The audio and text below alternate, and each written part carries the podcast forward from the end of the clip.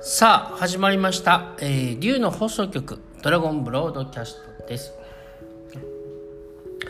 えっ、と僕はあエスコート役の春です。えっと竜の目覚めというコーナーになりまして 竜のお話やメッセージスピリチュアルなお話なんかを させていただき皆さんの魂の目覚めをサポートさせていただきます。いただいております。でえっ、と今回はですねあのえっ、とですね皆さんにお伝えすること。あのなんだっけ。今のこの時期を逃さないと逃しちゃ大変だよみたいなことってよく聞くんじゃないかなと思う。僕らの教会。でえっ、と確かにその時期はなんかいいタイミングといえばいいタイミングなんですよね。サーフィンをするとしたらさいい波が来たらそれに乗ろうとする ようなもんなんですよね。でですですがか。ですがあのえっ、とそういうスピリチュアルってあの初初級向けの初級って変ですね。あの何て言うのかな。この時期に何かしようっていうそういう発想っていうのはおかしくないんですけど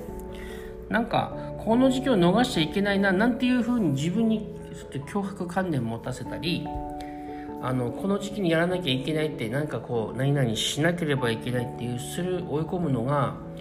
えっと、スピリチュアルの愛の道ではないかもしれないね。まあもっと大きな意味で言えば全てが愛なんでそれもまたね違った形の優しさなんだけどえっ、ー、とそれをしてるといつまでたっても人の何かにこう振り回される自分になるじゃないですか。であのエッセンシャルスピリエッセンシャルっていうんですかね、えー、エッセンシャルなスピリチュアルって変だけど まあそのスピリチュアルのエッセンスか。スピリチュアルのエッセンス？スピリチュアルの大事なこと？本質的なこと？っていうとあの魂のペースで生きる自分の魂のペースで生きていいんであのこういうタイミングが今ありますよっていうおっしゃってる人はねそれでその人なりの愛なんですけど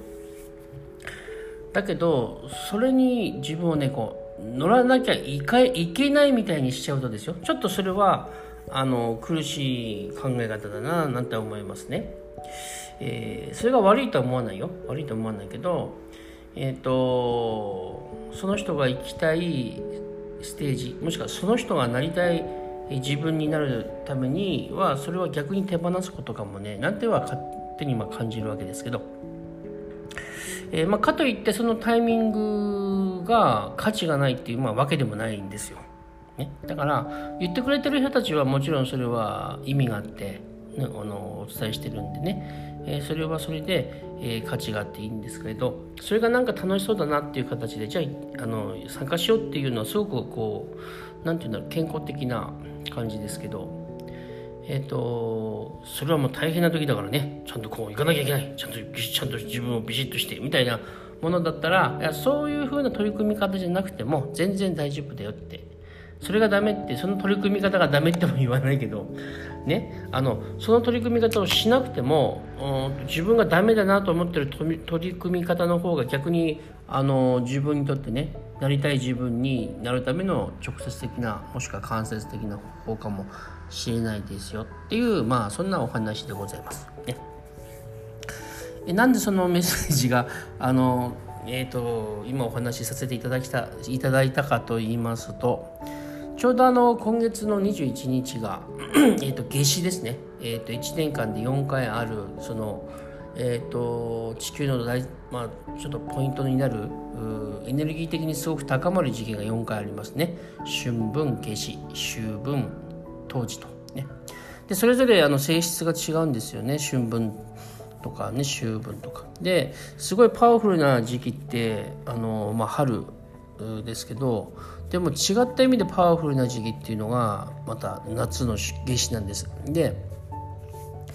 あのえっとね、その春分の春のパワフルなものっていうのは例えばあの冬から春になって生命がどんどん植物なんかいっぱい芽吹きますよね。あと繁殖も春なのかな？動物は。あのそういう命がいっぱい芽吹くっていうその地球の中で活性化していくこの上昇気流みたいなそういうエネルギーなんですねだから自分のエネルギーをすごく高まっていくっていう中ですごく大事あのすごく、あのパワフルであり大事なタイミングですね。ま、タイミングって言ってもですねあのそういうタイミングもあれば自分の内面のタイミングを使えば別にその、まあ、関係ないっていう考え方もありますね。えー、でもまあ何て言うのかな。海の中を泳いでいたら海には海流があるから海流に逆らって泳ぐより乗っかって泳いだ方が楽だよね。しかも行きたいところには楽ちんに行けるよね。とかっていう、まあ、そういう発想ですね、まあ、そういう考えみたいなね。だからといってそこに乗っかんなきゃいけないってわけじゃないけどね。そう。ですごい夏至はすごいパワフルなあその、えー、そういう意味で4つのタイミングがあってで春分はすごいその上昇気流的なそういうですねあのこれからスタートするっていう時の、えー、開始ですね。そういう感じですね。の性質のパワフルさ。で、えーと、夏至はですねあのー、本当にエネルギーが活性化している状態っていうのはそのパワフルさです。ちなみに僕がえこのスピリチュアルな旅をして1年ぐらい経ってから大きなその目覚めの目覚めの体験っていうのがありましてなんかこうダウンロードっていうかインストールみたいなのが行われたっていうか、まあ、正確にはあのインストールとかじゃなくて、えーと実際に眠っていた意識が目覚めたってことなんですけどそれってあの僕の場合も春分ぐらいからその,、えー、そのためのそのための浄化が起こりました、えー、3ヶ月から4ヶ月ぐらい。そのえっ、ー、と自分気づくためのねものがありましたね。えっ、ー、と実際はもうちょっとあったかな。そうですね。まあ春ぐらいからあってで自分が気づいたのが多分7月ぐらいだったですかね。と夏至は6月だよね多分ね。7月あ8月だったかな。まあそこら辺からですねまあありました。えっ、ー、とそうそう。まあそういうことなんですけどいろんな話しちゃいましたがまあ一個はその、えーと、周り魂のペース大事にしてねってことです。でそれを踏まえてあの楽しいけそうだったり楽しそうだったらそのえーと、いろんな人が言ってるいろんなタイミングがありますから僕僕の今回の場合は夏至の話ですけどなんとかケイトとかってね言う人もいらっしゃるしいろんなこと言ってらっしゃるからいると思うけどその時期に自分もねなんかあの一緒に参加したいなと思えばそういうふうにすればいいしね、えー、そういうその程度であのなていうの？周りの権威を持ってる人ありきで自分がそこに参加するっていう意識でもいいですけどあの世界の中心って本当に自分なんですよね。だって自分自分のほら日々の生活ってそうでしょ、えーと、自分を視点にこうなんか物が見えたりって感じでしょ、え、で自分を視点中心にいろいろ考えたりしてると思うんですけどあの世界の中心は自分ですからみんなねその感覚こそ大事にしてほしいのが龍からのメッセージでもありますから龍の伝承っていうのかな。だから皆さん、えーそんな魂のペースを大事にそして、えーと、6月は夏至がありますけど、ね、皆さん楽しく過ごすもよし自由に過ごすもよしのんびりもすもうのんびり過ごすのもよし、ね、自由に過ごしてください、ね。えー、今日はここまでにさせてください。今回か。今回はここまでとさせてください。